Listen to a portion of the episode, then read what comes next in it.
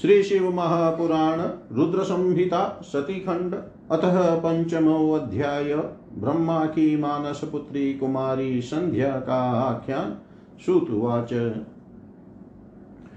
इत्यकर्ण्यवचस्तस्य ब्रह्मणो मुनिषत्तम समुदोवाच संस्मृत्य शङ्करं प्रीतमानस।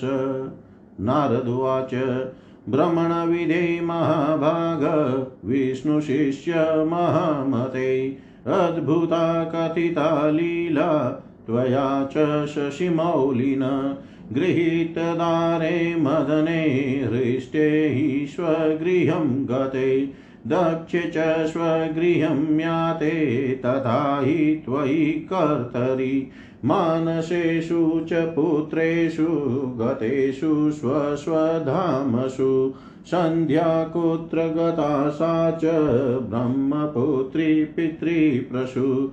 किं चकार च कैनेव पुरुषेण विवाहिता।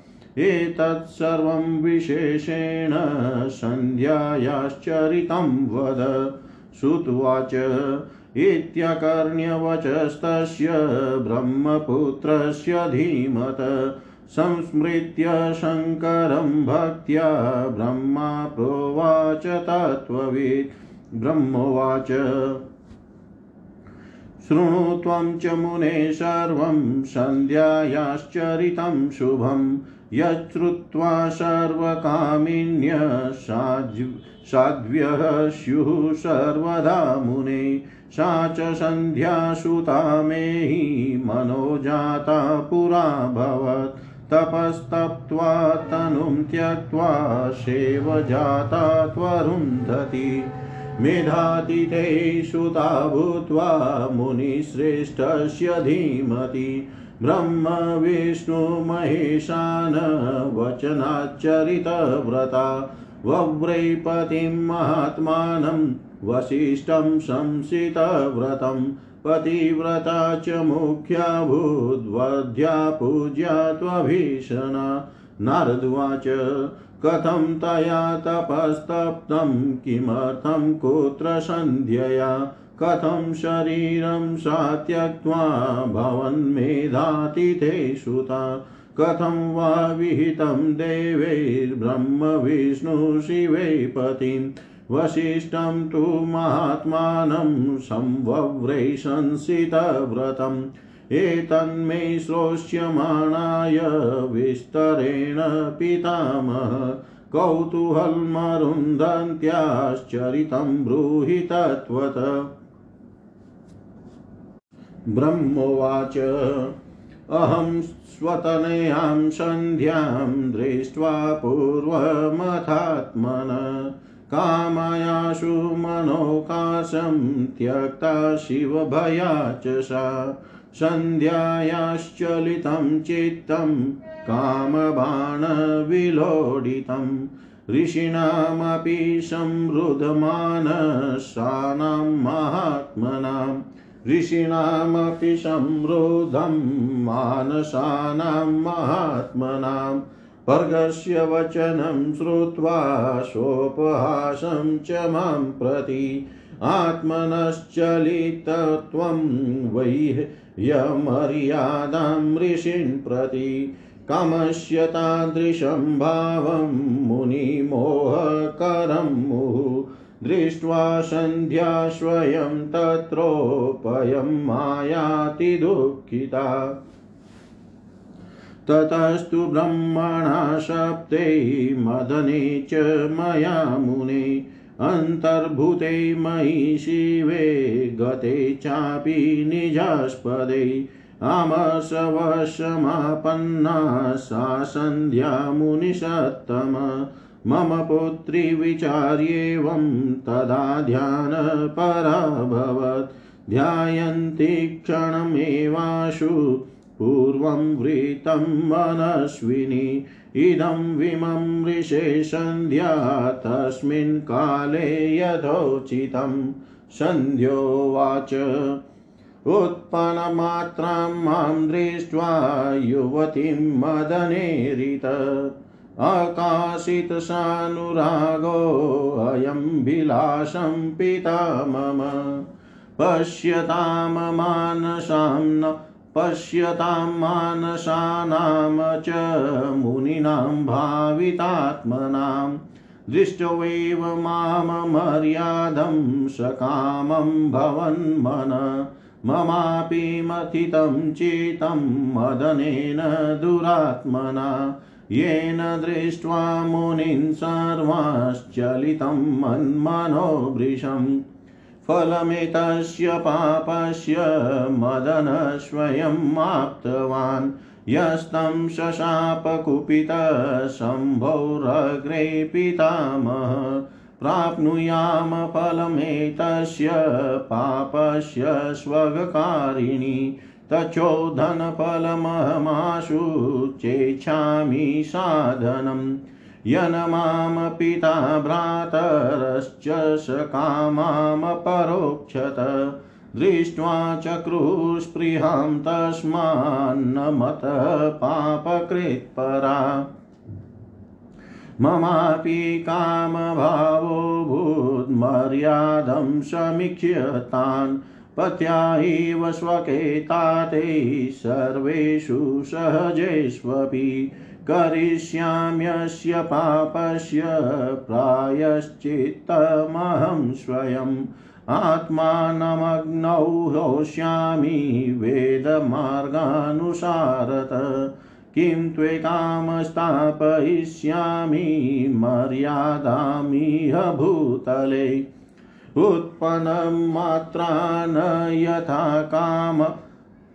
उत्पन्नमात्रान् यथा स कामास्युशरीरिण एतदर्थमहं कृत्वा तप परमदारुणं मर्यादां स्थापयिष्यामि पश्चान्यक्ष्यामि जीवितम् मर्यादां स्थापयिष्यामि पश्चात्यक्ष्यामि जीवितम् यस्मिन् शरीरे पित्रा मेऽभिलाष स्वयं कृत।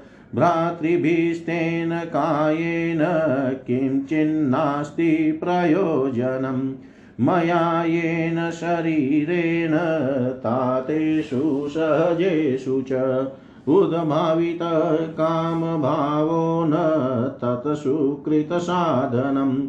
इति संचिन्त्य मनसा सन्ध्याशैलवरं तत। जगाम चन्द्रभागाख्यं चन्द्रभागापगायत। अथ अथ तत्र गतां ज्ञात्वा सन्ध्यां गिरिवरं प्रति। तपसे नियतात्मानं ब्रह्मावोचमहं सुतम् वसिष्ठं संयतात्मानं सर्वज्ञं ज्ञानयोगिनं समीपेष्वै समासीनं वेदवेदाङ्गपारगं ब्रह्मोवाच वसिष्ठपुत्र गच्छ त्वं सन्ध्यां जातां मनस्विनीं तपसे धृतकामां च दीक्षस्वैनां यथाविधि मदाञ्चमभवतस्या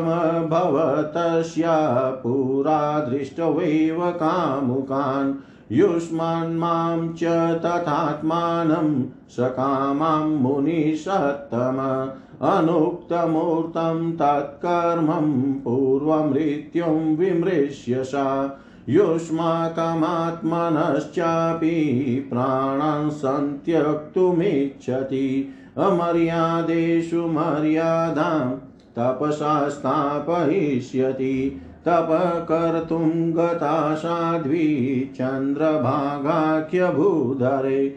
न भावं तपस्तात् सानुजानाति कञ्चन। तस्माद्यथोपदेशात् सा प्राप्नोत्विष्टं तथा कुरु। इदं रूपं परित्यज्य निजं रूपान्तरं मुने। परिगृह्यान्तिके तस्या तपश्चर्यां निदर्शय। इदं स्वरूपं भवतो दृष्ट्वा पूर्वं यथात्रवां नाप्नुयात् सात् किञ्चिद्वै ततो रूपान्तरं कुरु।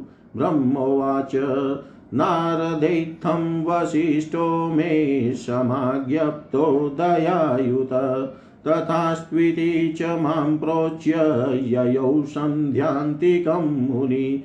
तत्र देवशरपूर्णं गुणैर्मानससंमितं ददश स वसिष्ठोऽथ सन्ध्यां तत्तिरगामपि तिरस्तया तया रेजे तत्सरकमलोज्ज्वलम् उद्यदिन्दुषु नक्षत्रं प्रदोषे गगनं यथा मुनिर्दृष्टवात् तां तत्र सुसम्भावां स कौतुकी वीक्षाञ्चक्रैशरस्तत्र बृहल्लोहितसंज्ञकम् चन्द्रभागा तस्मात् प्राकारात् दक्षिणाम्बुधिं यान्ति सा चैव ददृशे तेन सानुगिरेर्महत्। निर्भिद्य पश्चिमं सा तु चन्द्रभागस्य सा नदी यथा हिमवतो गङ्गा तथा गच्छति सागरम्।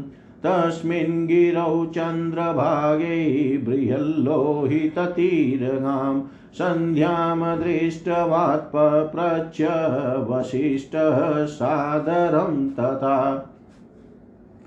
वसिष्ठ उवाच, किमर्थमागता भद्रे निर्जनं त्वं महीधरम्? कस्य वा तनया किं वा भवत्यापि चिकीर्षितम्। एतदिच्छाम्यहं श्रोतुं वद गुह्यं न चेद्भवेत् वदनं पूर्णचन्द्राभं निश्चेष्टं वा कथं तव? ब्रह्मोवाच। तच्छ्रुत्वा वचनं तस्य वसिष्ठस्य महात्मन, दृष्ट्वा च तं महात्मानं ज्वलन्तमिव पावकं शरीरघ्रीगब्रह्मचर्यं विल्सन्तं जटाधरं सादरं प्रणिपत्यात्, सन्ध्योवाच तपोधनं, सन्ध्योवाच यदर्थमागता शैलं सिद्धं तन्मे निबोध। तव दर्शनमात्रेण यन्मे शिष्यति वै विभो। तपश्चतु तपश्चर्तुमहं ब्रह्मन् शैलमागता। ब्रह्मणोऽहं सुता जाता, नाम्ना सन्ध्येति विश्रुता यदि ते युज्यते शय्यं माँ त्वं समुपदेशय। यदि ते युज्यते शय्यं माँ त्वं समुपदेशय। एतचिकीर्षितं गुह्यं नान्यं किंचन विद्यते। अज्ञात्वा तपसो भावं तपोवन्मुपाश्रिता। चिन्तया परिशुष्येऽहं वेपते हि मनो मम। ब्रह्मोवाच, आकर्ण्य तस्या आकर्ण्य तस्या वचनं वसिष्ठो ब्रह्मवित्तम। स्वयं च सर्वकृत्यज्ञो नान्यत् किंचन पृष्टवान् अथ तां नियतात्मानं तपसेति धृतोद्यमां प्रोवाच मनसा स्मृत्वा शङ्करं भक्तवत्सलं। वसिष्ठुवाच, परमं यो महतेज, परमं यो महतप। परमः परमाराध्य, शम्भुर्मनसि धार्यताम् धर्मार्थकाममोक्षाणां य एकस्त्वादिकारणं तमेकं जगतामाद्यं भजस्व पुरुषोत्तमं मन्त्रेणानेन देवेशं शम्भुं भज शम्भुं भज शुभानने, तेन ते सकलावाप्तिर्भविष्यति न संशय। ॐ नमः शङ्करायेति ॐमित्यन्तेन सन्ततम्। मौनं तपः समारम्भं तन्मे निगदतः शृणु। स्नानं मौनेन कर्तव्यं, मौनेन हरपूजनम् द्वयो पूर्णजलाहारं, प्रथमं षष्ठकालयो। तृतीयै षष्ठकाले तु हयुपवासपरो भवेत्। एवं तपसमाप्तो वा षष्ठे काले क्रिया भवेत्। एवं मौनतपस्याख्या ब्रह्मचर्यफलप्रदा। सर्वाभीष्टप्रदा देवी सत्यं सत्यं न संशय। एवं चितैः समुद्दिश्य कामं चिन्तय शङ्करं स ते प्रसन्न इष्टार्थम् अचिरादेव दास्यति ब्रह्मोवाच उपविश्य वसिष्ठोऽथ सन्ध्यायै तपसक्रियाम् तामाभाष्य यथा न्यायं तत्रैवान्तर्दधे मुनि। तामाभाष्य यथा न्यायं तत्रैवान्तर्दधे मुनि। जय जय श्रीशिवमहापुराणे द्वितीयायां रुद्रसंहितायां द्वितीये शतिखण्डे सन्ध्याचरित्रवर्णनं नाम पञ्चमोऽध्यायः। सर्वं श्रीशां सदाशिवार्पणम् अस्तु। ॐ विष्णवे नमः विष्णवे नमः विष्णवे नमः। पंचमो अध्याय हिंदी भावार्थ सूत जी बोले, हे महर्षियों, ब्रह्मा जी के इस वचन को सुनकर मुनि श्रेष्ठ नारद प्रसन्न चित होकर शंकर जी का स्मरण करके आनंद पूर्वक कहने लगे। नारद जी बोले, हे भ्रमण हे विदे, हे विष्णु शिष्य हे महाभाग, हे महामते, आपने शिव जी का अद्भुत लीला का वर्णन किया। शिव जी की अद्भुत लीला का वर्णन किया। जब कामदेव अपनी पत्नी को प्राप्त कर प्रसन्न होकर अपने घर चला गया, तथा प्रजापति दक्ष भी अपने घर चले गए सृष्टिकर्ता आप ब्रह्मा तथा आपके मानस पुत्र भी अपने अपने घर चले गए। तब पितरों की जन्मदात्री व ब्रह्मपुत्री संध्या कहाँ गई? उसने क्या किया और उसका विवाह किस पुरुष के साथ हुआ? इन सब बातों को और संध्या के चरित्र को विशेष रूप से कहिए। सूत जी बोले तत्ववेता ब्रह्मदेव परम बुद्धिमान देवर्षि नारद के इस वचन को सुनकर भक्ति पूर्वक शंकर जी का स्मरण करके कहने लगे। ब्रह्मा जी बोले, हे मुने, संध्या का संपूर्ण शुभ चरित्र सुनिए, जिसे सुनकर हे मुने, सभी स्त्रियाँ पतिव्रता होती है। वह संध्या जो पूर्व काल में मेरे मन से उत्पन्न हुई थी, वही तपस्या कर शरीर छोड़ने के बाद अरुंधति हुई। उस बुद्धिमती तथा उत्तम व्रत करने वाली संध्या ने मुनि श्रेष्ठ मेधातिथि की कन्या के रूप में जन्म ग्रहण कर ब्रह्मा, विष्णु तथा महेश्वर के वचनों से महात्मा वशिष्ठ का अपने पति रूप में वर्णन, वर्ण किया। वह श्रेष्ठ पतिव्रता वंदनीय, पूजनीय तथा दया की प्रतिमूर्ति थी। नारद जी बोले, हे भ्रमण उस संध्या ने क्यों कहा तथा किस उद्देश्य से तप किया? किस प्रकार वह अपना शरीर त्याग करके मेधातिथि की कन्या हुई? और उसने किस प्रकार ब्रह्मा, विष्णु तथा शिव के द्वारा बताए गए उत्तम व्रत वाले महात्मा वशिष्ठ को अपना पति स्वीकार किया?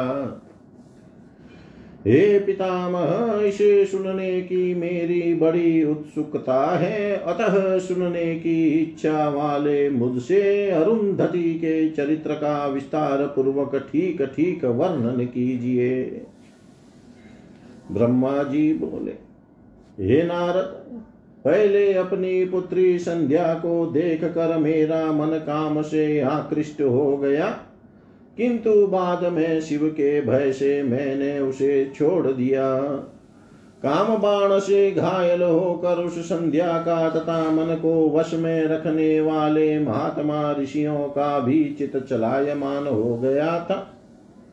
उस समय मेरे प्रति कहे गए शिव जी के उपहास युक्त वचन को सुनकर और ऋषियों के प्रति अपने चित को चित को मर्यादा छोड़कर चलायमान देख कर, तथा बार बार मुनियों को मोहित करने वाले उस प्रकार के भाव को देख कर, वह संध्या विवाह के लिए स्वयं अत्यंत दुखी हुई। हे मुने, कामदेव को शाप देकर जब मैं अंतर्धान हो गया, एवं शिव जी अपने स्थान कैलाश को चले गए उस समय हे मुनि शतम व मेरी पुत्री संध्या क्षुब्ध होकर कुछ विचार करके ध्यान मग्न हो गई। वह मनस्विनी संध्या कुछ देर तक अपने पूर्व वृत का स्मरण करती हुई उस समय यथोचित रूप से यह विचार करने लगी।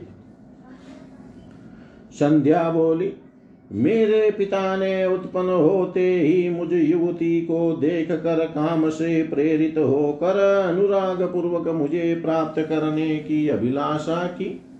इसी प्रकार आत्म तत्वज्ञ ब्रह्मदेव के मानस पुत्रों ने भी मुझे देख कर अपना मन मर्यादा से रहित कर कामाभिलाष से युक्त कर लिया। इस दुरात्मा कामदेव ने मेरे भी चित को मथ डाला, जिससे सभी मुनियों को देख कर मेरा मन बहुत चंचल हो गया। इस फल, इस पाप का फल कामदेव ने स्वयं पाया कि शंकर जी के सामने कुपित होकर ब्रह्मा जी ने उसे साप दे दिया। मैं पापिनी भी इस पाप का फल पाऊँगी। अतः उस पाप से शुद्ध होने के लिए मैं भी कोई साधना करना चाहती हूँ, क्योंकि मुझे देख कर मेरे पिता तथा सभी भाई प्रत्यक्ष रूप से काम भाव पूर्वक मेरी अभिलाषा करने लगे। अतः मुझसे भड़कर कोई पापिनी नहीं है। उन सबको देख कर मुझमें भी अमर्यादित रूप से काम भाव उत्पन्न हो गया और मैं भी अपने पिता तथा सभी भाइयों में पति के समान भावना करने लगी। अब मैं इस पाप का प्रायश्चित करूँगी और वेद मार्ग के अनुसार अपने शरीर को अग्नि में हवन कर दूँगी। मैं इस भूतल पर एक मर्यादा स्थापित करूँगी, जिससे कि शरीरधारी उत्पन्न होते ही काम भाव से युक्त न हो। इसके लिए मैं परम कठोर तप करके उस मर्यादा को स्थापित करूँगी और बाद में अपना शरीर छोड़ूँगी। मेरे जिस शरीर में मेरे पिता एवं भाइयों ने कामाभिलाष किया, उस शरीर से अब कोई प्रयोजन नहीं है। मैंने भी जिस शरीर से अपने पिता तथा भाइयों में काम भाव उत्पन्न किया, अब वह शरीर पुण्य कार्य का साधन नहीं हो सकता। वह संध्या अपने मन में ऐसा विचार कर चंद्रभाग नामक श्रेष्ठ पर्वत पर गई, जहाँ से चंद्रभागा नदी निकली हुई है। इसके बाद संध्या को उस श्रेष्ठ पर्वत पर तपस्या के लिए गई हुई जानकर मैंने अपने पास में बैठे हुए मन को वश में रखने वाले सर्वज्ञ ज्ञान योग तथा वेद वेदांग के पारगामी अपने पुत्र वशिष्ठ से कहा, ब्रह्मा जी बोले, हे पुत्र वशिष्ठ, तपस्या का विचार करके गई हुई मनस्विनी पुत्री संध्या के पास जाओ और उसे विधि पूर्वक दीक्षा प्रदान करो। हे मुनि शतम प्रथम यह तुम लोगों को, मुझको तथा अपने को कामाभिलाष से युक्त देख रही थी। परंतु अब इसके नेत्रों की चपलता दूर हो गई है। यह तुम लोगों को तथा अपने अभूतपूर्व दुष्कर्म को समझकर मृत्यु ही अच्छी है। ऐसा विचार कर प्राण छोड़ने की इच्छा करती है। अब यह तपस्या के द्वारा हम मर्यादित प्राणियों में मर्यादा स्थापित करेगी। इसलिए तपस्या करने के लिए वह साध्वी चंद्रभाग नामक पर्वत पर गई है। तात वह तपस्या की किसी भी क्रिया को नहीं जानती है। अतः जिस प्रकार के उपदेश से वह अपने अभिष्ट को प्राप्त करे, वैसा करो। हे मुने, तुम अपने इस रूप को छोड़कर दूसरा शरीर धारण कर उसके समीप में स्थित होकर तपश्चर्या की क्रियाओं को प्रदर्शित करो। उसने यहाँ पर मेरे तथा तुम्हारे रूप को पहले देख लिया है। इस रूप द्वारा वह कुछ भी शिक्षा ग्रहण नहीं करेगी, इसलिए दूसरा रूप धारण करो। ब्रह्मा जी बोले, हे नारद इस प्रकार दयालु मुनि वशिष्ठ जी ने मुझसे आज्ञा प्राप्त की और तथास्तु ऐसा कहकर वे संध्या के समीप गए। वशिष्ठ जी ने वहाँ मान सरोवर के समान गुणों से परिपूर्ण देवसर को तथा उसके तट पर गई हुई उस संध्या को देखा। उज्ज्वल कमलों से युक्त वह देवसर तट पर स्थित संध्या द्वारा इस प्रकार शोभित हो रहा था। मानो प्रदोष काल में उदित चंद्रमा तथा नक्षत्रों से युक्त आकाश रात्रि में सुशोभित हो रहा हो। कौतूहल युक्त वशिष्ठ जी सुंदर भावों वाली उस संध्या को देख कर बृहलोहित नामक उस तालाब की ओर देखने लगे।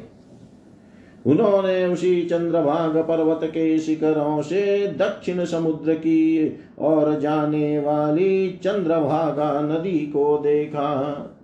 वह नदी चंद्रभाग पर्वत के विशाल पश्चिमी भाग को तोड़कर समुद्र की ओर उसी प्रकार जा रही थी, जैसे हिमालय से गंगा समुद्र में जाती है। उस चंद्रभाग पर्वत पर बृहलोहित सरोवर के तट पर स्थित संध्या को देख कर वशिष्ठ जी आदर पूर्वक उससे पूछने लगे। वशिष्ठ जी बोले, हे भद्रे, इस निर्जन पर्वत पर तुम किस लिए आई हो? तुम किसकी कन्या हो और यहाँ क्या करना चाहती हो? पूर्ण चंद्रमा के समान तुम्हारा मुख मलिन क्यों हो गया है? यदि कोई गोपनीय बात न हो तो बताओ, मुझे सुनने की इच्छा है। ब्रह्मा जी बोले, उन महात्मा वशिष्ठ की बात सुनकर उन्हें महात्मा प्रदीप्त अग्नि के समान तेजस्वी, ब्रह्मचारी तथा जटाधारी देख कर और आदर पूर्वक प्रणाम कर संध्या उन तपोधन वशिष्ठ से कहने लगी। संध्या बोली, हे विभो, मैं जिस उद्देश्य से इस सिद्ध पर्वत पर आई हूँ, वह तो आपके दर्शन मात्र से ही पूर्ण हो जाएगा। हे भ्रमण मैं तप करने के लिए इस निर्जन पर्वत पर आई हूँ। मैं ब्रह्मा की पुत्री हूँ और संध्या नाम से प्रसिद्ध हूँ। यदि आपको उचित जान पड़े तो मुझे उपदेश कीजिए। मैं तपस्या करना चाहती हूँ, अन्य कुछ भी गोपनीय नहीं है। मैं तपस्या की कोई विधि बिना जाने ही तपोवन में आ गई हूँ। इसी चिंता से मैं सूखती जा रही हूँ, तथा मेरा हृदय काँप रहा है।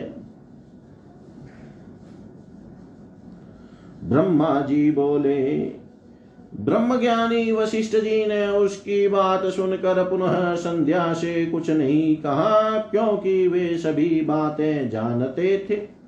इसके बाद वे मन में भक्त वत्सल शंकर जी का स्मरण कर तपस्या के लिए उद्यम करने वाली तथा मन को वश में रखने वाली उस संध्या से कहने लगे। वशिष्ठ जी बोले, हे देवी जो महान तेज स्वरूप महान तप तथा परम आराध्य है, उन शंभु का मन में ध्यान करो। जो धर्म, अर्थ, काम और मोक्ष के आदि कारण तथा अद्वैत अद्वैत स्वरूप है, उन्हीं संसार के एकमात्र आदि कारण पुरुषोत्तम का भजन करो। हे सुवानने तुम इस मंत्र से देवेश्वर शंभु का भजन करो, उससे तुम्हें समस्त पदार्थों की प्राप्ति हो जाएगी, इसमें संदेह नहीं है। ओम नमः शंकराय, ओम। इस मंत्र से मौन होकर इस प्रकार तपस्या का प्रारंभ करो, विशेष विधि तुमको बता रहा हूँ, सुनो। मौन होकर स्नान तथा मौन होकर सदा शिव की पूजा करनी चाहिए। प्रथम दोनों षष्ट कालों में जल का आहार कर, तीसरे षष्ट काल में उपवास करे। इस प्रकार षष्टकालिक क्रिया तपस्या की समाप्ति पर्यंत करनी चाहिए। हे देवी, इसका नाम मौन तपस्या है। इसे करने से यह ब्रह्मचर्य का फल प्रदान करने वाली तथा सभी अभिष्ट फल प्रदान करने वाली है। यह सत्य है सत्य है, इसमें संदेह नहीं है। इस प्रकार चित में विचार करके सदा शिव का गहन चिंतन करो।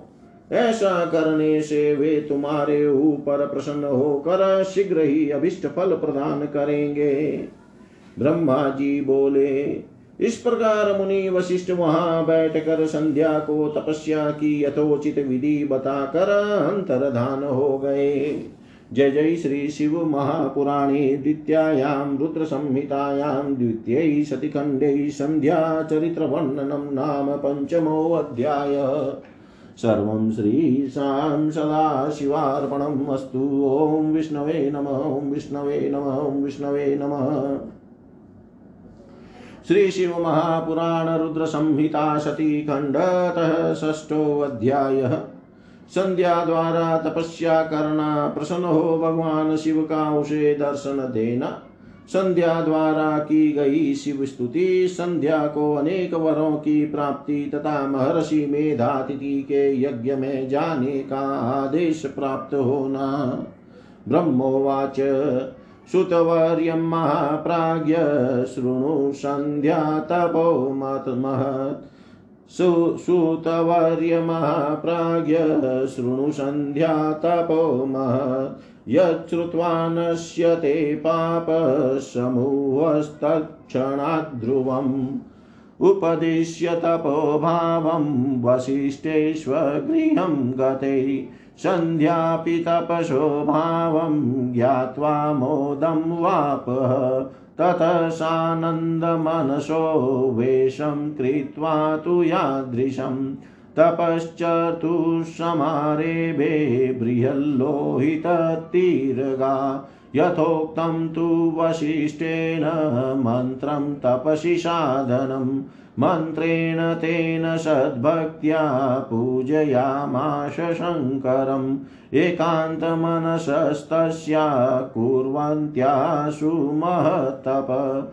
शम्भौ विन्यश्चिताया गतमेकं चतुर्युगम्।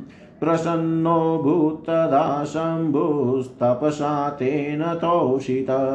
अन्तर्बहिस्तथाकाशे दर्शयित्वा निजं वपु। यद्रूपं चिन्तयन्तीं सा तेन प्रत्यक्षतां गत। अथ सा पुरतो दृष्ट्वा मनसा चिन्तितं प्रभुं। प्रसन्नवदनं शान्तं मुमोदातीव शङ्करं। ससाध्यवशमहं वक्ष्यै ससाध्वसमहं वक्ष्ये किं कथं स्तौमि वाहरम् इति चिन्तापरा भूत्वा न्यमीलयत चक्षुषि। निमीलित्या, निमीलिताक्ष्यास्तस्यास्तु प्रविश्य हृदयं हर। दिव्यं ज्ञानं ददौ तस्यै वाचं दिव्यै च चक्षुषि। दिव्यज्ञानं दिव्यचक्षुर्दिव्यां वाचमवापसा प्रत्यक्षं वीक्षय दुर्गेशं तुष्टाव जगतां पति, जगतां पतिम्। सन्ध्योवाच, निराकारं ज्ञानगम्यं परं यं नेव स्थूलं नापि सूक्ष्मं न चोच्यं न चोचं निराकारं ज्ञानगम्यं परं यन्नेव स्थूलं नापि सूक्ष्मं न चोचम् अन्तश्चिन्तयं योगिभिस्तस्य रूपं तस्मै तुभ्यं लोककर्त्रै नमोऽस्तु। निराकारं ज्ञानगम्यं परं यन्नैव स्थूलं नापि सूक्ष्मं न चोचम् अन्तश्चिन्त्यं योगिभिस्तस्य रूपं तस्मै तुभ्यं लोककर्त्रे नमोऽस्तु। सर्वं शान्तं, निर्मलं, निर्विकारं, ज्ञानागम्यं स्वप्रकाशे विकारम्।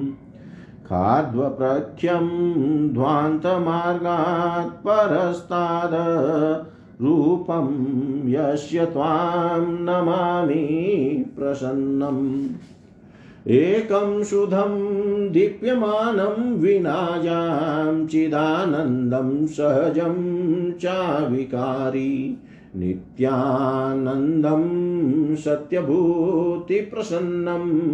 यस्य श्रीदं रूपमस्मै नमस्ते। विद्याकारोद्भावनीयं प्रभिन्नं सत्त्वच्छन्दं ध्येयमात्मस्वरूपं सारं पारं पावनानां पवित्रं तस्मै रूपं यस्य चेवं नमस्ते। यत्त्वाकारं सुदरूपं मनोज्ञं रत्नाकल्पं स्वच्छकर्पूरगौरम् इष्टाभीतिशूलमुण्डं ददानं हस्तैर्नमो योगयुक्ताय तुभ्यम् गगनं भुदिश चैव सलिलं ज्योतिरेव च पुनः कालश्च रूपाणि यस्य तुभ्यं नमोऽस्तु ते। प्रधानपुरुषौ यस्य कायत्वेन विनिर्गतौ तस्मादव्यक्तरूपाय शङ्कराय नमो नमः। यो ब्रह्मा कुरुते सृष्टिं, यो विष्णु कुरुते स्थितं संहृष्यति यो रुद्रस्तस्मै तुभ्यं नमो नमः। नमो नमः कारणकारणाय, दिव्यामृतज्ञानविभूतिदाय, समस्तलोकान्तरभूतिदाय, प्रकाशरूपाय परात्पराय। यस्यापरं नो जगदुच्यते पदाक्षितिर्दिश सूर्यम् इन्दुर्मनोज बहिर्मुखानाभितचान्तरिक्षं तस्मै तुभ्यं सम्भवे मे नमोऽस्तु। त्वं पर परमात्मा च त्वं विद्या विविधाहर सद्ब्रह्म च परं ब्रह्म विचारणपरायण। यस्य नादीर्न मध्यं च नान्तमस्ति जगद्यत। कथं स्तोषयामि तं देवं वाङ्मनोऽगोचरं हरम् यस्य ब्रह्मादयो देवा तपोधना न विवृण्वन्ति। रूपाणि वर्णनीय कथं समे। स्त्रिया मया ते किं ज्ञेया? निर्गुणस्य गुणा प्रभो, नेव जानन्ति यदरूपं सेन्द्रापि सुरासुरा। नमस्तुभ्यं महेशान, नमस्तुभ्यं तपोमय। प्रसीद शम्भो देवेश, भूयो भूयो नमोऽस्तु ते। नमस्तुभ्यं महेशान, नमस्तुभ्यं तपोमय। प्रसीद शम्भो देवेश, भूयो भूयो नमोऽस्तु ते ब्रह्मोवाच। इत्याकर्ण्यवचस्तस्या संस्तुतः परमेश्वर सुप्रसन्नतरश्चाभूशङ्करो भक्तवत्सल, अथ तस्या शरीरं तु वल्कलाजिनसंयुतं, परिच्छिन्नं जटावातै पवित्रै मूर्ध्निराजितै इमानि तर्जिताम्बोजसदृशं वदनं तदा निरीक्ष्य कृपयाविष्टो हरप्रोवाच तामिदं। महेश्वरवाच प्रीतोऽस्मि तपसा भद्रै भवत्याः परमेण वै। स्तवेन च शुभप्राज्ञै वरं वरय साम्प्रतं येन ते विद्यते कार्यं, वरेणास्मिन् मनोगतम्। तत्करिष्ये च भद्रं ते प्रसन्नोऽहं तव व्रते। ब्रह्मवाच इति श्रुत्वा महेशस्य प्रसन्नमनस्तदा सन्ध्योवाच सुप्रसन्ना प्रणम्य च मुहुर्मुहुः। सन्ध्योवाच यदि देयो वरप्रीत्या वरयोग्यास्म्यहं यदि यदि सुधास्म्यहं जाता तस्मात् पापान् महेश्वर। यदि देव प्रसन्नोषि तपसा मम साम्प्रतं, वृतस्तदायं प्रथमं वरो मम विधीयताम्। उत्पन्नमात्रा देवेश प्राणिनोऽस्मि न भुवस्थले, न भवन्तु समेनेव सकामा सम्भवन्तु वै। यधिवृता हि लोकेषु त्रिष्वपि प्रतिता भविष्यामि तथा नान्या वर एको वृतो मया। सकामा मम सृष्टिस्तु कुत्रचित् न पतिष्यति। यो मे पतिर्भवेनाथ सोऽपि मे अतिसुहृच्च वै।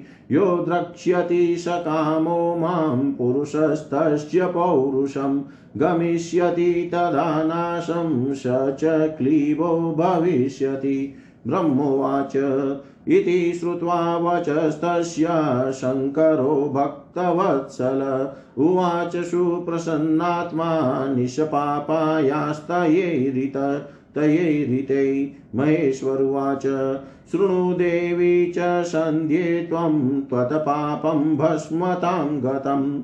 त्वयि त्यक्तो मया क्रोध शुद्धा जाता तपः करात्। यद्यद्वृतं त्वया भद्रै दत्तं तदखिलं मया सुप्रसन्नेन तपसा तौ सन्ध्ये वरेण हि प्रथमं शैशवो भाव कौमाराख्यो द्वितीयक तृतीयो यौवनो भावश्चतुर्थो वार्धकस्तथा तृतीये त्वतः सम्प्राप्ते वयोभागे शरीरिण सकामः स्युद्वितीयान्ते भविष्यति क्वचित् क्वचित्। तपसा तव मर्यादा जगति स्थापिता मया। उत्पन्नमात्रान् यथा स कामा स्युः शरीरिणि।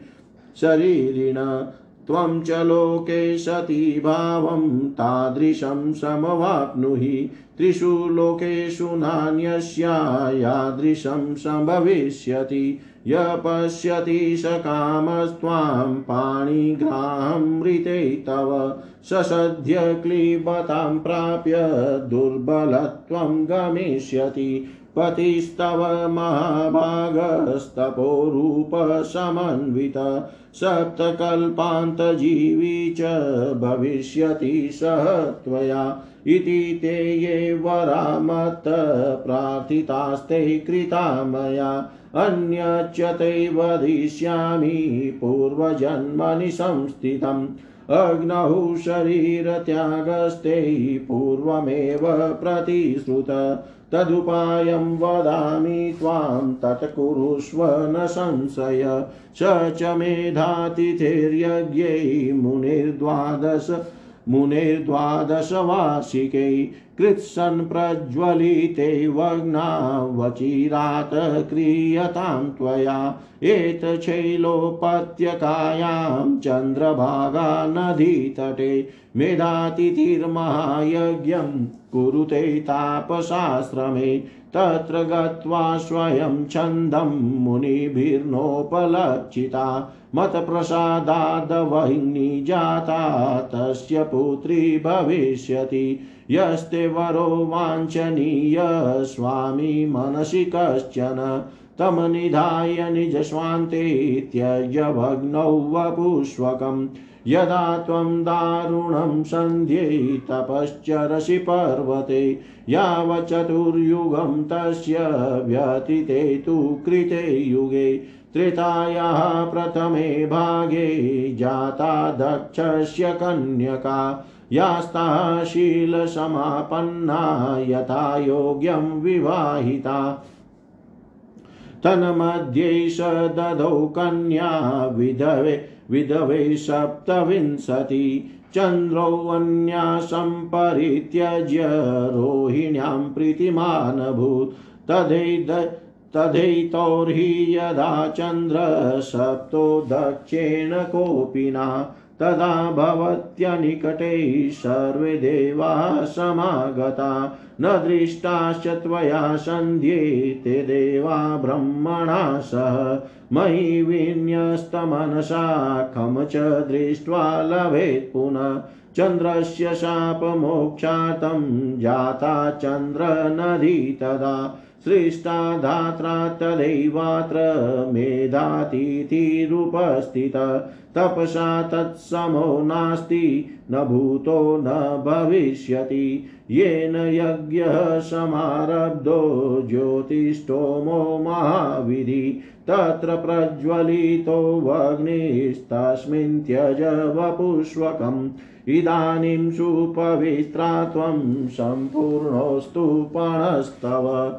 एतन्मया स्थापितं स्वकार्यार्थं भो तपस्विनि तत् कुरुष्व महाभागे याहि यज्ञै महामुने कृत्वा हितं च देवेश तत्रैवान्तरधीयत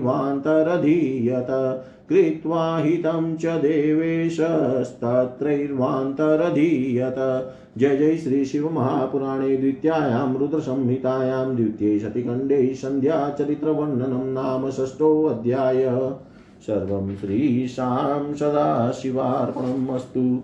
ॐ विष्णवे नमः, ॐ विष्णवे नमः, ॐ विष्णवे नमः।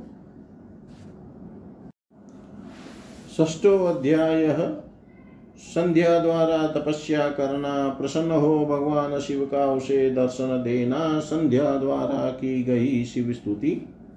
संध्या को अनेक वरों की प्राप्ति तथा महर्षि मेधातिथि के यज्ञ में जाने का आदेश प्राप्त होना। हिंदी भावार्थ ब्रह्मा जी बोले, हे पुत्रवर, हे महाप्राज्ञ, अब संध्या के द्वारा किए गए महान तप को सुनिए। जिसके सुनने से पाप समूह उसी क्षण निश्चय ही नष्ट हो जाते हैं। तपस्या का उपदेश कर वशिष्ठ जी के अपने घर चले जाने पर संध्या भी तपस्या की विधि को जानकर अत्यंत हर्षित हो गई। वह भृल्लोहित सर के सन्निकट प्रसन्न चित्त होकर अनुकूल वेश धारण करके तपस्या करने लगी। वशिष्ठ जी ने तपस्या के साधन भूत जिस मंत्र को बताया था, उस मंत्र से वह शंकर जी का पूजन करने लगी। इस प्रकार सदा शिव में चित लगा कर एकाग्र मन से घोर तपस्या करती हुई उस संध्या का एक चतुर्युग बीत गया। उसके पश्चात उस तपस्या से संतुष्ट हुए शिव जी उसके ऊपर प्रसन्न हो गए और बाहर भीतर तथा आकाश में उसे अपना विग्रह दिखाकर वह शिव जी के जिस रूप का ध्यान करती थी, उसी रूप से उसके समक्ष प्रकट हो गए। संध्या अपने मन में चिंतित, प्रसन्न मुख तथा शांत स्वरूप भगवान शिव को सामने देख कर बहुत प्रसन्न हुई। मैं शिव जी से क्या कहूँ तथा किस प्रकार इनकी स्तुति करूँ? इस प्रकार चिंतित होकर संध्या ने भयपूर्वक अपने नेत्रों को बंद कर लिया। तब नेत्र बंद की हुई उस संध्या के हृदय में प्रविष्ट होकर शिव जी ने उसे दिव्य ज्ञान, दिव्य वाणी और दिव्य चक्षु प्रदान किए। इस प्रकार उसने दिव्य ज्ञान, दिव्य चक्षु, दिव्य वाणी प्राप्त की और जगतपति दुर्गेश को प्रत्यक्ष खड़ा देख कर वह उनकी इस प्रकार स्तुति करने लगी। संध्या बोली, जिनका रूप निराकार ज्ञान गम्य तथा पर है, जो न स्थूल, न सूक्ष्म, न उच्च ही है, तथा जो योगियों के द्वारा अंतः करण से चिंत्य है ऐसे रूप वाले लोक करता आपको नमस्कार है। निराकारं ज्ञान, निराकारं ज्ञानगम्यं परं यन्नेव स्थूलं नापि सूक्ष्मं न चोचम् अन्तश्चिन्तयं योगिभिस्तस्य रूपं, तस्मै तुभ्यं लोककर्त्रै नमोऽस्तु।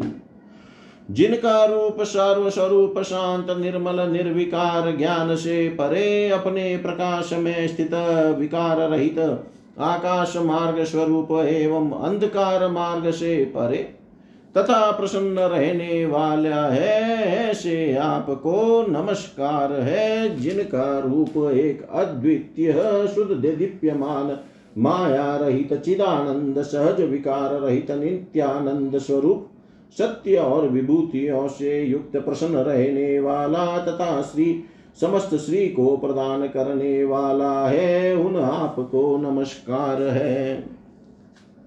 सर्वं शान्तं निर्मलं, निर्विकारं, ज्ञानागम्यं स्वप्रकाशे अविकारम् खाद्वप्रख्यं ध्वान्तमार्गात् परस्तात् रूपं यस्य त्वां नमामि प्रसन्नम्।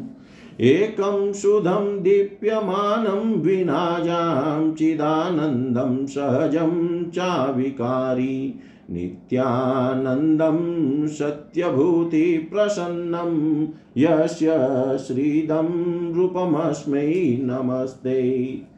जिनका रूप महाविद्या के द्वारा ध्यान करने योग्य सबसे सर्वथा भिन्न परम सात्विक ध्येय स्वरूप आत्म स्वरूप सार स्वरूप, संसार सागर से पार करने वाला है और पवित्र को भी पवित्र करने वाला है। उन आपको नमस्कार है। विद्याकारोद्भावनीयं प्रभिन्नं सत्त्वच्छन्दं ध्येयमात्मस्वरूपं, सारं पारं पावनानां पवित्रं, तस्मै रूपं यस्य चेव नमस्ते। जिनका आकार शुद्ध रूप मनोज्ञ रत्नों के समान, स्वच्छ कर्पूर के समान गौर वर्ण और हाथों में वर अभय मुद्रा शूल मुंड को धारण करने वाला है। उन आप योग युक्त सदा शिव को नमस्कार है। इष्टभीति शूलमुण्डं दधानं हस्तैर्नमो योगयुक्ताय तुभ्यम् यत्त्वाकारं शुद्धरूपं मनोज्ञं रत्नाकल्पं स्वचकर्पूरगौरम् इष्टाभीतिशूलमुण्डं दधानं, हस्तैर्नमो योगयुक्ताय तुभ्यम्। आकाश पृथ्वी दिशाएँ जल ज्योति और काल जिनके स्वरूप है, ऐसे आपको नमस्कार है। गगनं भूदिश चेव सलिलं ज्योतिरेव च, पुनः कालश्च रूपाणि यस्य तुभ्यं नमोऽस्तु ते। जिनके शरीर से प्रधान एवं पुरुष की उत्पत्ति हुई है, उन अव्यक्त स्वरूप आप शंकर को बार बार नमस्कार है। प्रधान पुरुषो, यस्य कायत्वेन विनिर्गतो तस्मादव्यक्तरूपाय शङ्कराय नमो नमः। जो ब्रह्मा रूप होकर इस जगत की सृष्टि करते हैं, विष्णु रूप होकर पालन करते हैं तथा रुद्र रूप होकर संहार करते हैं। उन आपको बार बार नमस्कार है। यो ब्रह्मा कुरुते सृष्टिं, यो विष्णु कुरुते स्थितम्। संहृष्यति यो रुद्रस्तस्मै तुभ्यं नमो नमः।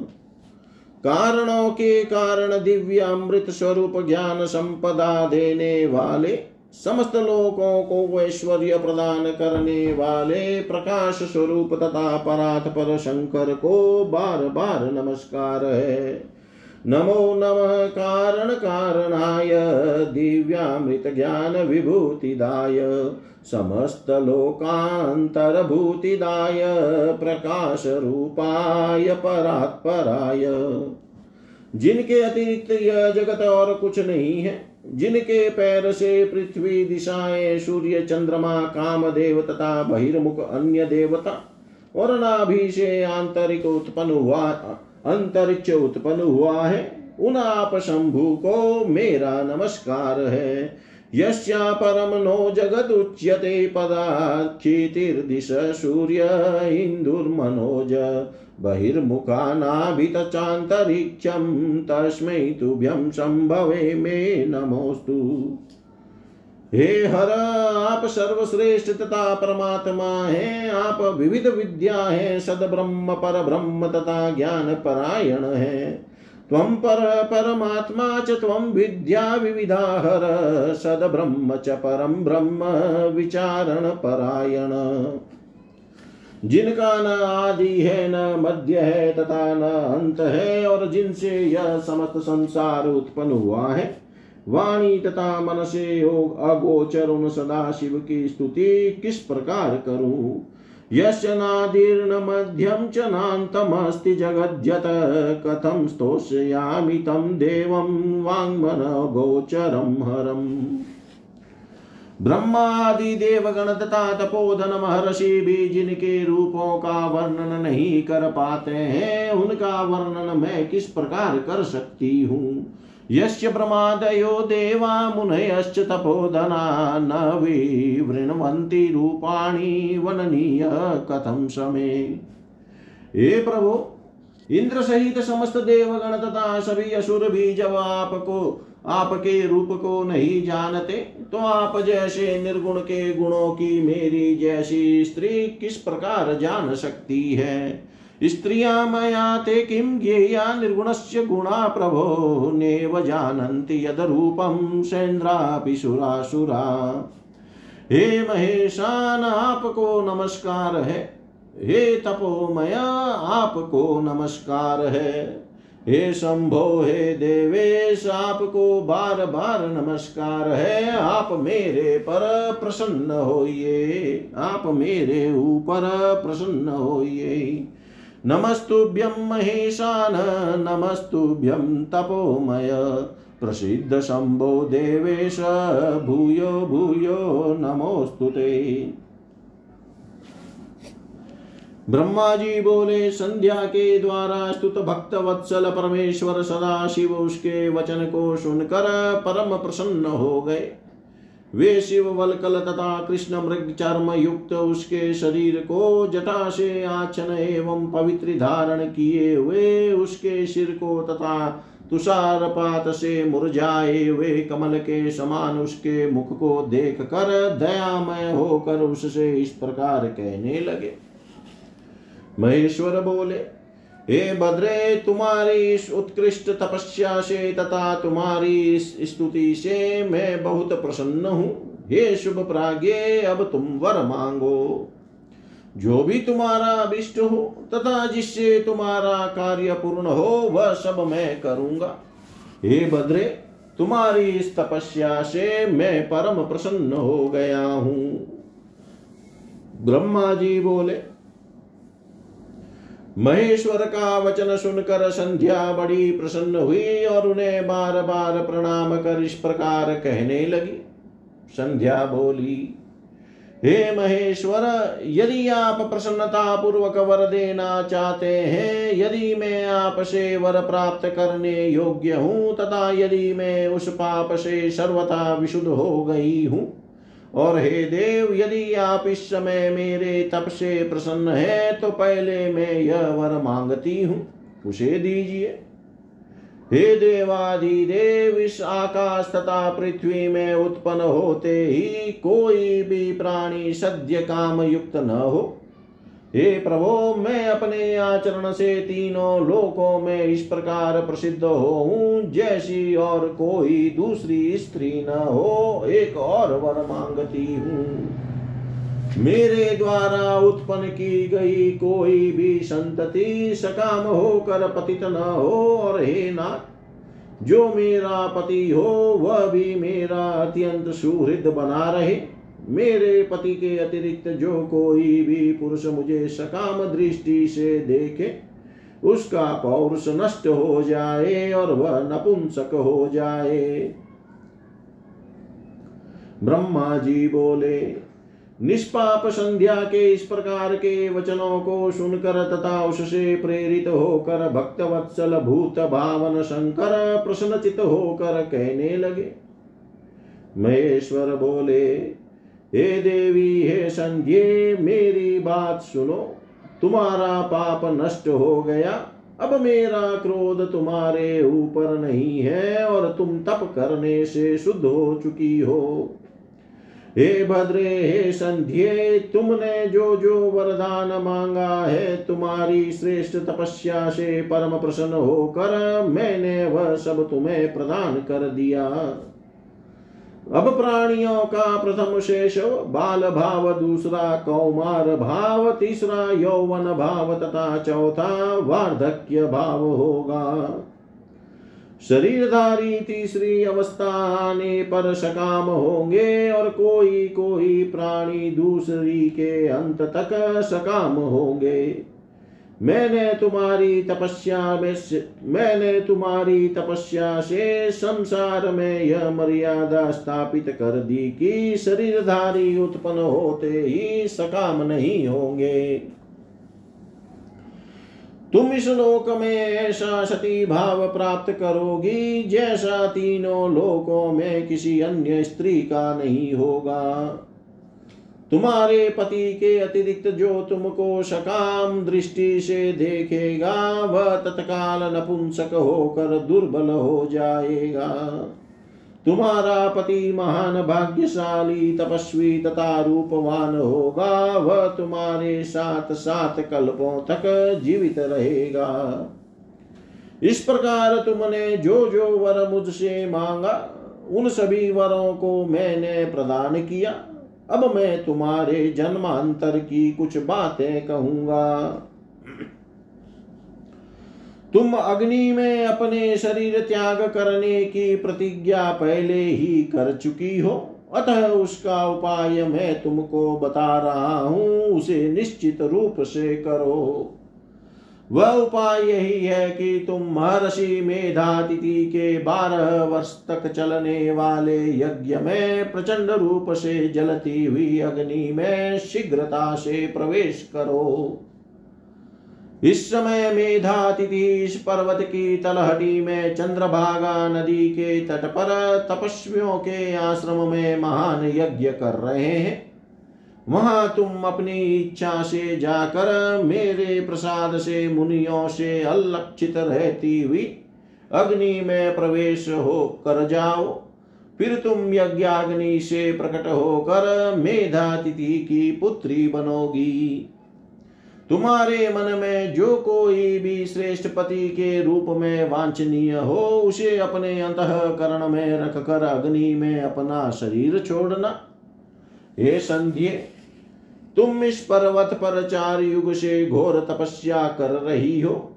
कृति युग के बीत जाने पर और त्रेता का प्रथम भाग आने पर दक्ष की जो शील संपन्न कन्याएँ उत्पन्न हुई, वे यथा योग्य विवाहित हुई। उनमें से उन्होंने सत्ताईस कन्याएँ चंद्रमा को विवाह विधि द्वारा प्रदान की। किंतु चंद्रमा उन सभी को छोड़कर रोहिणी में प्रीति करने लगा। इस कारण जब दक्ष ने क्रोध से चंद्रमा को शाप दे दिया, तब सभी देवता तुम्हारे पास आए थे। हे संध्य, उस समय तुम मेरा ध्यान कर रही थी, इसलिए वे देवगण जो ब्रह्मा जी के साथ आए हुए थे, तुमने उनकी तरफ़ देखा नहीं। क्योंकि तुम आकाश की ओर देख रही थी, अब तुमने मेरा दर्शन प्राप्त कर लिया है। तब ब्रह्मा जी ने चंद्रमा के शाप को दूर करने के लिए इस चंद्रभागा नदी का निर्माण किया है। उसी समय यहाँ मेधातिथि उपस्थित हुए थे। तपस्या में उनके समान न तो कोई है, न कोई होने वाला है और न कोई हुआ है। उन्होंने ही इस चंद्रभागा नदी के तट पर विधि पूर्वक ज्योतिषोम यज्ञ का आरंभ किया है। वहाँ अग्नि प्रज्वलित हो रही है। उसी में अपने शरीर को छोड़ो। इस समय तुम अत्यंत पवित्र हो, तुम्हारी प्रतिज्ञा पूर्ण हो। हे तपस्विनी, अपने कार्य की सिद्धि के लिए मैंने यह विधि बताई है। अतः हे महाभागे, तुम यहाँ मुनि के यज्ञ में जाओ और इसे करो। इस प्रकार वे देवेश उसका हित करके वही अंतर्धान हो गए। जय जय श्री शिव महापुराणे। द्वितीयायां रुद्रसंहितायां द्वितीयै सतिखण्डे सन्ध्याचरित्रवर्णनं नाम षष्ठोऽध्यायः सर्वं श्रीशां सदाशिवार्पणम् अस्तु। ॐ विष्णवे नमः विष्णवे नमः विष्णवे नमः।